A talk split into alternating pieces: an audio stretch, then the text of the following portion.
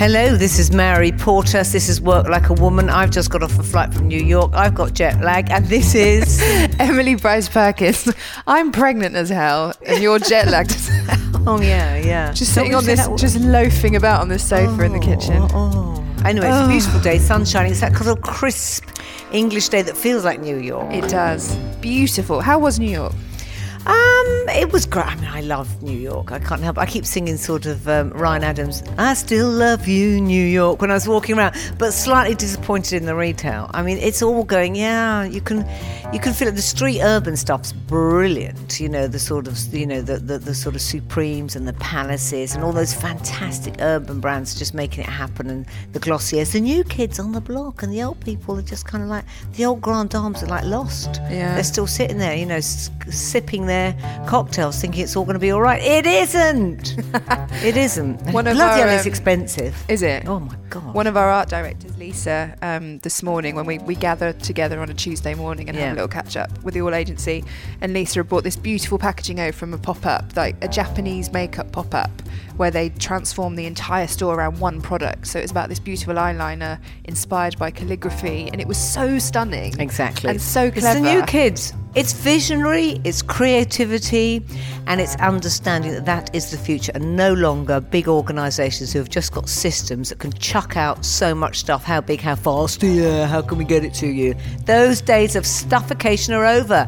And as are the businesses that were feeding that consumer beast. It's dying. It's dying. What was Black Friday like over there? Oh, Kellora. I mean, I did go out um, because, you know, I was there, so you had to go out. But fu- interestingly, again, on the Black Friday, the people doing it were the big brands and the big retailers who were cl- desperate for you to go in. All the coolios weren't doing it, and they were the ones with the queues. Who wants 30% off shit? Yeah. When Well, you've got too much shit, 30% off extra shit, it doesn't kind of ring, does it? You don't go, must go out and get that more shit. more shit. This week, our guest, Josh Krichefski. Josh is chief exec EMEA of Mediacom. That means something about What's that? Emotional mentor. I never remember Empathetic. bloody acronyms. Um, just means like like over loads of areas. Yeah, Um, big boy, big lad, top of the boy. tree. Um, he he is the chief exec of Mediacom. If you don't know what Mediacom is, they are the number one media agency, and they are enormous. Um, in Josh's, Josh's time since he's been there, he's grown them from sort of 600 people to 1400. They've just won again. If you're not in our industry, Campaign Magazine's a pretty big deal if you work in advertising, and they've just won Campaign Magazine's um, Media Agency of the Decade, um, which is a great accolade, but all in for good reasons. So um, a few stats for you here: 42% of entry-level staff um, Mediacom have come from a BAME background in the last year. BAME is Black, Asian, minority, ethnic, which is fantastic, and they've done so much stuff. For the culture and the well-being, because media agencies by nature are really We're quite, total like total assholes, really aggressive sales, Yeah. sales, sales. So I knew a um, few. yeah, I made it. They work really hard. So Josh has introduced um, mental health allies into the agency. So there's people that are available for any employee to go and talk to, and it could be about anything. It could be personal or work related. But these are people that have truly championed throughout the business, and it's you know, in, in Josh's words, you know, it's really made an enormous impact to staff morale, and has made talking about mental health not taboo at all. It's a fully accepted part of who we are as humans. So it's a really lovely thing that he's done there. This just all comes back to everything that we're talking about the kindness economy that we have kick-started at, at Portas as a, as a as a as a, a, a byword for what we're talking about here. Nothing more than that. That what this shows. Be a decent human being. Understand that in the world of work, these are people who have lives, emotions, have problems, have issues, but also want to be their full, authentic selves at work and bring that in and know that there's no shame, there's no hiding. That is the kindness economy. And here's a business that has grown, doubled, one of the most toughest industries. Like I knew those media guys, you know what? They were real tough. You know, do the deal, do the deal. And he's built this on understanding the kindness economy. And when people say to me, yeah, it's okay in the arty world if you do that, what? No, no. This is putting people first, understanding what makes us the best we can be with honesty, empathy, all those things, collaboration, transparency, bring that into your business and people grow like little flowers with their little sunflowers with their head looks up to the sun. Mary's now doing an impression of a sunflower. That's true. I can physically see little sunflower and they go up like that because they know it's not a big, daunting, grey energy that's around them. It's light. Mm-hmm. And you grow towards the light. And it just makes sense. And I love you, Josh, for doing this, mate. And I love you for being vulnerable enough for talking about your issues and saying, and being completely candid about every part of your life. So here's Josh we introduced a thing called My Mental Health Story, which was about three years ago, where on Mental Health Awareness Week, five people sent out their own personal story on an email to the whole company with their name to it, where they talked about either their own personal mental health issue or a loved one or something that's happened in their life and the way it's affected them. And you could literally have heard a pin drop when that email went out. The whole company read it and immediately start people would respond to that person either saying just well done. Well done for being brave or that really resonated with me that story. I've had a similar experience myself and i, and I never felt like i could talk to anyone about it. Or someone might uh, read it and say i've had a similar experience and i can give you advice about the way that we dealt with it. Anyway so that happened and it overnight changed things. We do events quite a lot and we had an event where someone stood up on the stage and just said, I suffer from depression and it's something that I've suffered from for a long time. And he talked about his own personal experience. And those people are celebrated, and our, and our mental health allies are celebrated in the company, and they're front and centre of all the different events that we put on, even if they're nothing to do with mental health. Then now more and more people want to share their experiences. So the next Mental Health Awareness Week, we had 19 people sent out my mental health story. And so the My Mental Health story has sort of moved into now when we do Black History Month, we have my Black History Month story, or my, you know, when it's Pride, my Pride story. And so people are openly love sharing. This. I love about... this. Emily Bryce Perkins, write them down. I, we I, could have that in our businesses. I love that. I'm, I do not need to you might get inundated on the Pride story. yeah, yeah, we're quite heavy on Pride, uh, at Portas. That's great. Okay, right, okay, we know, we know, we know, we know. Um, Josh, you talk you talk about sort of creating this culture of empathy. And obviously that fits in with what we're talking about with the kindness economy. Did, did I read right that you had empathy ambassadors? Yes, that that's right? right? Yeah, yeah, yeah. What, so talk me through that. All right, so I always thought this was a really empathic culture at Mediacom. And, and I always felt that because when I first joined the Mediacom UK seven years ago, I was in a leadership team which was actually, there were more women than there were men. And I do think that, you know, having a strong female voice in a company does or should create just more empathy within a business there is an element of truth in that, but also not necessarily. You know, I don't think you can just assume that. When I took over, you know, I, I think I'm quite empathetic. I think I've got better. I don't haven't always been as empathetic as I probably am now, but I've worked on it. But I had once had a conversation with somebody, just someone who works there, you know, relatively junior person. She said that she didn't feel that empathy was treated as a quality as importantly as it should be and that people were rewarded for their empathy whenever people ever say things like that to me, I always immediately become defensive and go, that's not true. But I didn't say this to her, but I thought to myself, no, this is really empathetic culture. But actually, I think she was right. And I think that, you know, sometimes it's the kind of loudest, most directive people who move up the. You know, at Mediacom, we always say if you're a collaborative person and you work hard, you want other people to succeed, you will generally do well here. And I think that is true. But I think those people are also quite strong driver types. It did make me conscious that, you know, we've probably got people who are a bit softer, who are really talented, who maybe they're not being heard enough. So I was recommended to speak to um, a lady called Belinda Parmar, who runs a business called the Empathy Business. So we spoke, and basically, I commissioned her to come and work with Mediacom, and um, she identified areas that, that, of how we were communicating with our people and also how we were all communicating with each other that could just have a bit of a shift and make them yeah. a lot more powerful and more effective. And I'm going to get this wrong, but the one thing that I learned from from from her was empathy isn't just about being nice to people.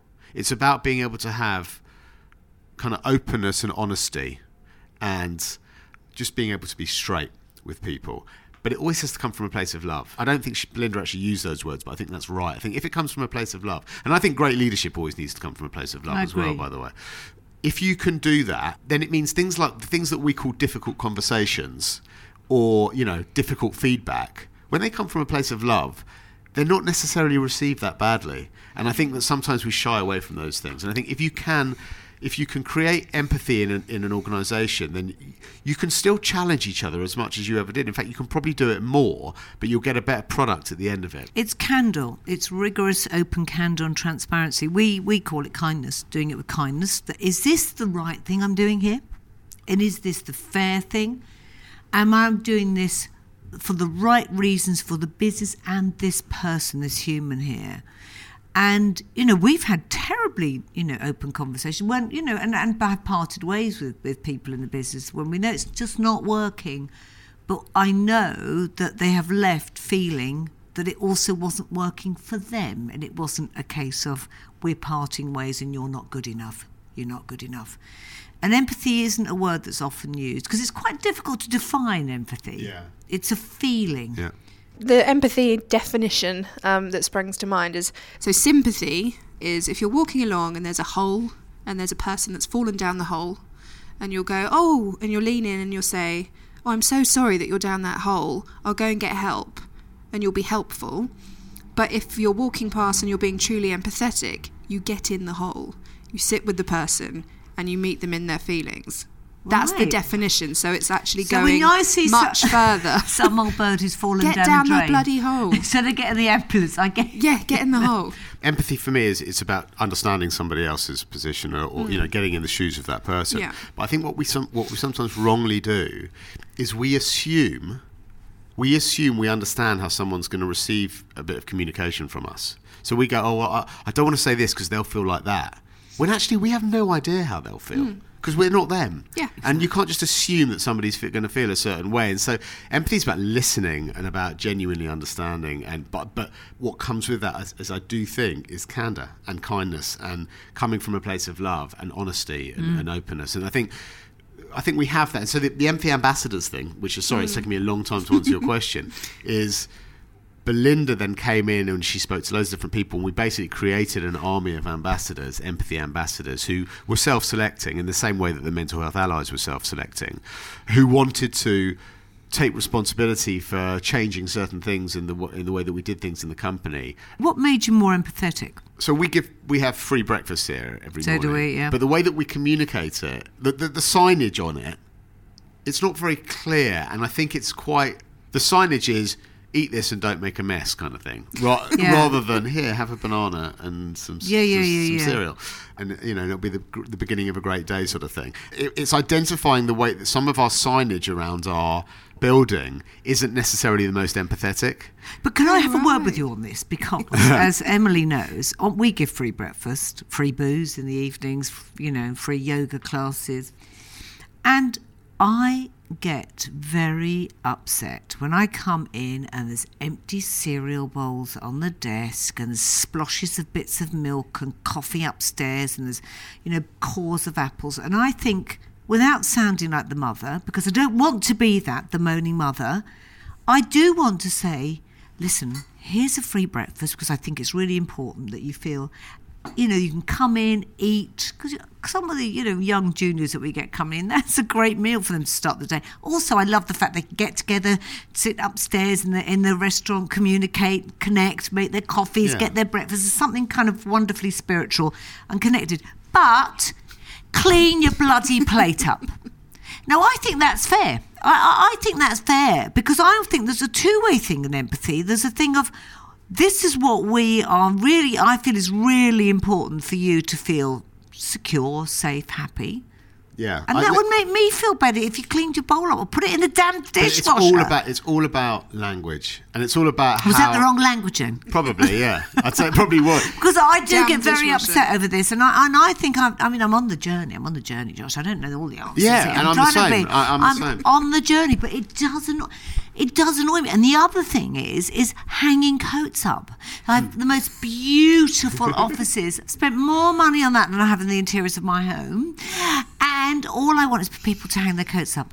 If I come in, they're not expecting me in the day. All I hear is, and they all run round and they pick their coats up and they're scuttling off, and I just want to go, Oh my goodness! It would have taken you two minutes to walk to the coat closet, and they know it upsets me, but I, I don't think they coat closet as well. Talk to me about it, Emily. Oh, you know, nice. No, you're know. the culture director. I Why don't you know. sort it? I think I think. Do you know what it is with the furniture as well? Got these beautiful chairs that are a, they're a light colour because don't most want offices someone's are old coat on the when back you of chuck them. someone's old coat, it just throws out the whole. You know, I'm scheme. not. that's I'm not in the Devil Wears Prada. I'm certainly not Miranda. not far. But I sometimes, I sometimes want to be that. The I coat thing is- if I came in, they'd all be so scared those coats wouldn't be there, but I'm not because I'm much kinder. Yeah. Yeah. Well, I tell you, all right, so I'm I'm like you, yeah. and I think that, that we are on a journey. Let's just let's just put it no, that but way. we are. yeah? I think it is that. Now, if, if I was listening to my spiritual guru Eckhart Tolle, he would just say, you know, just be there with a good energy. That's how he speaks. He's German. He's amazing, and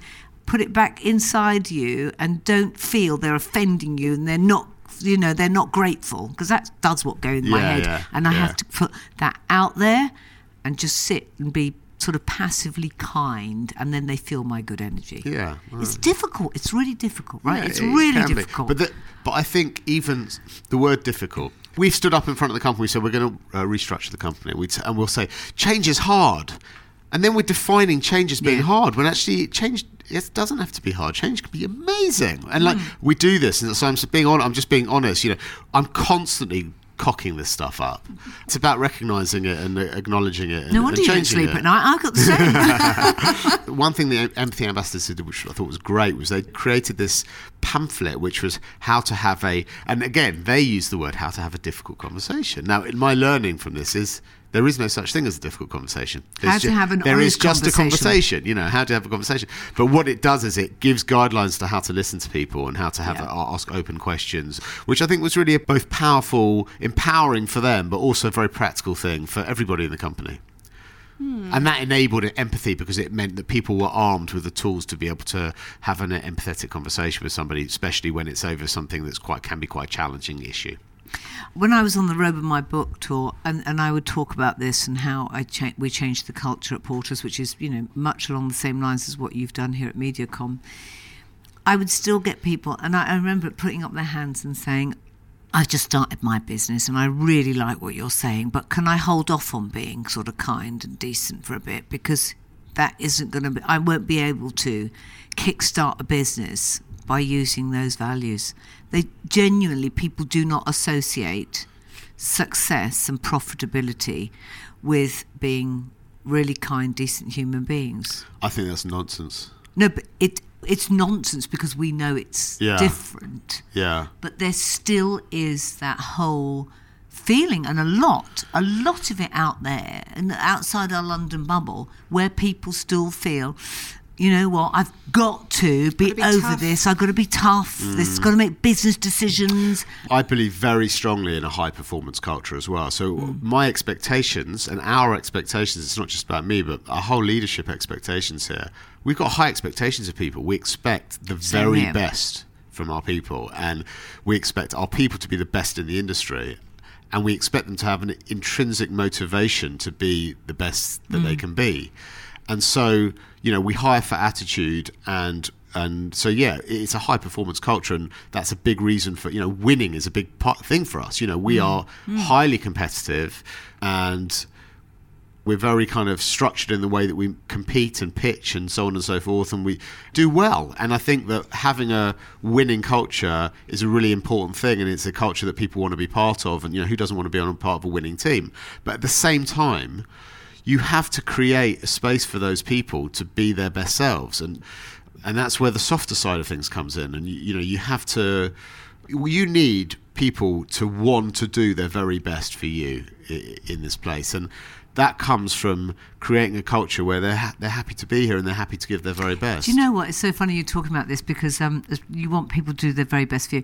I remember back to my school days, and I was talking to my daughter about it. The best work I ever did was for the teachers that I thought were the best, and that did the best lessons, and it inspired Yeah. me. And you work that bit extra. I remember my French teacher got A's. I was like, she was brilliant, and my English teacher, my history teacher, and I was like, yeah, yeah, yeah, yeah.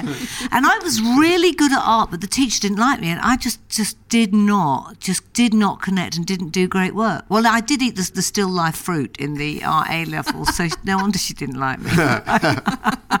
but She should Before anyone stopped. had painted it, you would No, they they laid out the still life in the art lesson for A level art, and I crept in with my friend, me and my, my, my two pals, and oh, that looks lovely, and we started eating it, and then they came in, it's all gone. She didn't like me at all, at all. You want to do well for the people who inspire you and but you also really want to do well for yourself as well you and, and you really want people to do well because they want to do well you know it's Yeah. it's that's why we want you know self-motivated people and going back to your question about you know people who so we do we, we demand a lot but we don't stand over them you know in a oh, kind oh of no, very no, no, we're the old-fashioned same. type We're, way. We're, we're fast. Our business is fast. Yeah, I was going to say we're in this. We're you know we're both working agencies. How do you handle that client stress? Because that's something that I think a lot of people in agencies attribute their stress to. If you've got the client that's Yeah. always incredibly demanding, and often we're really submissive to Yeah. your clients. Yeah. How do you cope with that here? Yeah. So, well, the first thing I would say is clients understand my position on our people and putting our people first because I'm very explicit about that um, externally. And so, our clients are brilliant people in the main who do fantastic work and they want the same. But yes, sometimes they have pressures on them and those pressures can be pushed over to, to, to us and our people. So I took part in a debate in the House of Commons earlier this year. The motion that was being debated was client behaviour is affecting our people's mental health. And I arg- argued against this because I was mm. saying client behavior doesn't affect our mental health. Going back to the conscious leadership thing, it's our thinking that affects how we feel about mm. stuff. And actually, we need to manage that. So, basically, the answer to your question is first of all, I think it's the responsibility of the leadership in an agency to have very straight and honest relationships and conversations with clients about their behavior. And I think that things like that should be nipped in the bud quite early in relationships. At the same time, we have started putting people through conscious leadership training. So the thing that I talked about earlier when I was talking about the thing I had five years ago was transformational for me. We've had a hundred or so people now be, go through training with Chantal to help understand the relationship between thought and feelings, and that re- really, for want of a better word, that's resilience training. Listen, the truth is, it is tough. And that is, you know, that is the commercial rigor of the day-to-day lives that we live, and and it can be stressful, and it can be pushy, and it can make people feel like very anxious and very stressed. And I think we have to, as as people who lead organisations that have people in the coalface, you know, we have to help them with that. And it's partly about creating an environment where they can talk about it openly with their colleagues, or they can talk about it with uh, their managers but also it's about giving them the tools to be able to manage that stress and anxiety themselves and to be able to also communicate back to the client if they feel that it's inappropriate. And a final bit on that that I think is, and I think you're absolutely right on every response on that, but we have a thing with if that client does get to an extent where we're feeling we're not sharing the values after we've had that candid conversation with them, then there comes a time where this isn't working for us because it doesn't matter what you're paying us, we will walk away. I think that's absolutely right. You know, I, I, I absolutely. I mean, fortunately, we don't find ourselves in that situation No, very often. we haven't. We haven't. We've had where we've gone for pictures of business and we've met people and thought, did you connect with them? Did they seem like very? Di-? And we've all gone no. And we well, we're not going to go for that piece Yeah. of business. You can feel it. You can feel it. You can feel when that dominance is. We've got decent people, haven't we? Yeah, we do at the moment. Thank you so much, Josh. That was really, really interesting. And you're our neighbour, so do pop round if you want a cup of sugar anytime, Okay, I will. or a I will. coffee, I will. or just talk about life. Yeah, definitely. Well, thanks very much. Josh, I'm still holding the offer around. Come round for a cup of tea. You're my neighbour, coffee, whatever. But mate, make sure you wash it up, right? it's true. It is Don't true. you leave your dirty old mug there. I get upset. So what what language? We need to think about what language we're going to use here if people are going to pick their bloody coats off from the back of the chairs. I haven't got to the end of it. Do you know how long this has been going? I don't know. I've tried this with my daughter at home because we've just moved house, and I've just said to her, you know how much love I put into this in creating this home. All I'm going to ask of you, Verity, is this. And I said, please. I, I'm asking you not to respond because if you respond with the kind of eh, it's going to be a moan. I don't want this to be a moan. Just please make sure your bedroom's tidy and you hang your coats up. And it's so far, I'm just at the end of my second week, worked. Has it? Yeah. Okay. Not holding my breath, but let me just see. I don't know. It's about mutual respect, I think. It is. I think people just, I don't know what it is. They forget, don't they? They rush in and then they're like, oh, but I was just going out for coffee. No, no, no. I think it's and they're just- totally that. But then that goes back, gets back to mindfulness and Mm. being in the moment. And if you listen to my total love, Eckhart Tolle, Mm. He talks about even being mindful when you wash up, putting being mindful when you're doing really the most mundane tasks, like putting the bins out, which you kind of want to hurry through and get it out, and then you sort of knock into the door and it splits, doesn't it? The bin line, the bin juice goes on your toe, and you go, "What the actual?"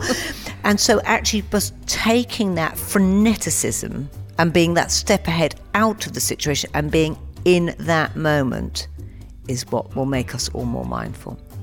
The same with consumption. We just did it mindlessly, didn't we? And we now know we've got a planet that we've got to look after. And now we're going to go to a quote. And I thought it would be nice to hear something about empathy, wouldn't it? Yeah, I mean, empathy. You talked about empathy actually um, down that little hole, um, down that little hole, and you don't want people to get into that little hole. That's the thing, I is know. it? You know, um, and so much that we do as humans, we just keep to ourselves because there's a shame that goes with it. We mm-hmm. want to be seen as confident. We want to be seen as cool. We want to be seen as surviving, and it's okay. Do you know what? Sometimes it's not. Oh, hello, come on in. That's someone's coming right in the middle of my speech, and it's Harley. That's Harley. Harley, with Harley, come here, come here, come here. I'm gonna I get you to come in. Come and sit here for two seconds. Come and no, just sit down. Come. This is Harley, Harley. I'm going to explain Harley. Well, I can't explain Harley. Explain That's you're far too difficult. But how, how tall are you, Harley? I'm six foot three. He's six to three, and he's got what colour hair, Harley? I'm ginger. Yes, respect the gingers. Harley, Yup. Harley, have you been having a lot of garlic last night, mate? I actually did. Yeah, I had a spaghetti bolognese. Actually, I want you to do my, my little. did you? I want you to. But t- you want to tell read me this why you out? think we are empathetic. I am holding Harley's hands. You can have me up do you want to read this out? After you tell me why you think we're empathetic here. I think we're empathetic because we are a business that cares about people. Mm. I mean, I don't think I can explain it better than that. It's about understanding people on a personal level mm. and realizing that this isn't just a place of work. yeah. Like, work is part of the picture, but it's not the whole answer, is it? And sometimes I say to you, Harley, you're getting out of order a bit, don't I? I do. Sometimes yeah, you clip me round the back of the ear sometimes, and I love you for it. Yeah. We do I do it with love and kindness? You do, That's you all do. that matters, mate. And listen, I love having you here. You know that? Oh, I'm grateful to be here. Over you go, Harl. you take us out. T- tell us who, whose quote this is. Okay, this is an Oprah quote. Yep. Leadership is about empathy. It's about having the ability to relate to and connect with people for the purpose of inspiring and empowering their lives. The struggle of my life created empathy. I could relate to pain, being abandoned, having people not love me. She did a great um, podcast with Eckhart Tolle. Oh, mate! Hands That's up! That's my I shit. I really that's love that my stuff. Shit. Harley, I knew You that knew you. we're on the same page. My dad bought me a book, Eckhart Tolle book, when I was 16. And I did the same for Milo, myself. I was like, oh, what is this nonsense? Yeah. Get this away from me. I don't know. And it, I came back to it two years later. Changed my life. Harley, I, li- and the I'm little still voice here, goes, by the way. I I'm know. just letting I these know. two- But listen, he they're talks. still having a he loving talks and he goes, conversation. so doesn't he? know, So, so deep, wise, so wise." wise. Oh, I love him. And uh, actually, Harley, maybe and one thing I want you to think of. Actually, while you're here, we've been talking about this. You know how we create this office? That's, we- we try our best to put food, a lovely office, a Mm-hmm. place where we can all hang. It's beautiful. And you know that sometimes I lose it when all the coats are on the back of the chair or people haven't washed up. Yeah, I scrambled. It was only yesterday I scrambled to get the, the puffer off the back of the seat. You've got to set some rules there. You've got to No, have some rules. but those are the rules. But yeah, but it's, not a, it's not the worst rule in the world, but No, but why is it? We were talking about this. Why is it, do you think? Because I personally take that. So I, I come in, I think, they don't care. They don't care that it means a lot to me that this place is beautiful. That's how I take it, Harley. I do. I hear that. I see that as well. Harley's now representing all of the Portas agency. No, but Harls, On- um, oh, oh, we got to talk about this a little bit more. We were thinking, how do I get that message without, you know, breaking down and being totally vulnerable? Because he, here's what it means to me. I What's look wrong with being vulnerable about that, though? What's wrong with putting your hands up and going, this shit means something to me. Please listen. Okay, all right, I'm going to do that. I'm going to. Yeah. Can you make sure that new recruits get that vulnerability every time they come in? Because I see someone, I go, who's that person? They go, oh, that's such and such. Yeah. Why didn't anyone tell them to hang their coat up? The new person briefing. Okay, right. I think place. what, in conclusion, I'm going to talk to our head of talent. Whenever the new recruit comes in, there'll be a final note on the offer letter going, and always hang your fucking coat up. Yeah, mate. And who's on the show next week, Emily? Next week, we have Julian Richer, who is the founder of Richer Um, Sounds. wait for this one. it was a meeting of minds. meeting of minds and physical bodies. Well, no, I mean, uh, we lay on the bed. Oh, but we we'll lay talk about bed, that yeah. later. Yeah. Very interesting. Julian Richer, you're as mad as a bag of snakes, but what a talent. Bye. Bye. See you next week. Bye.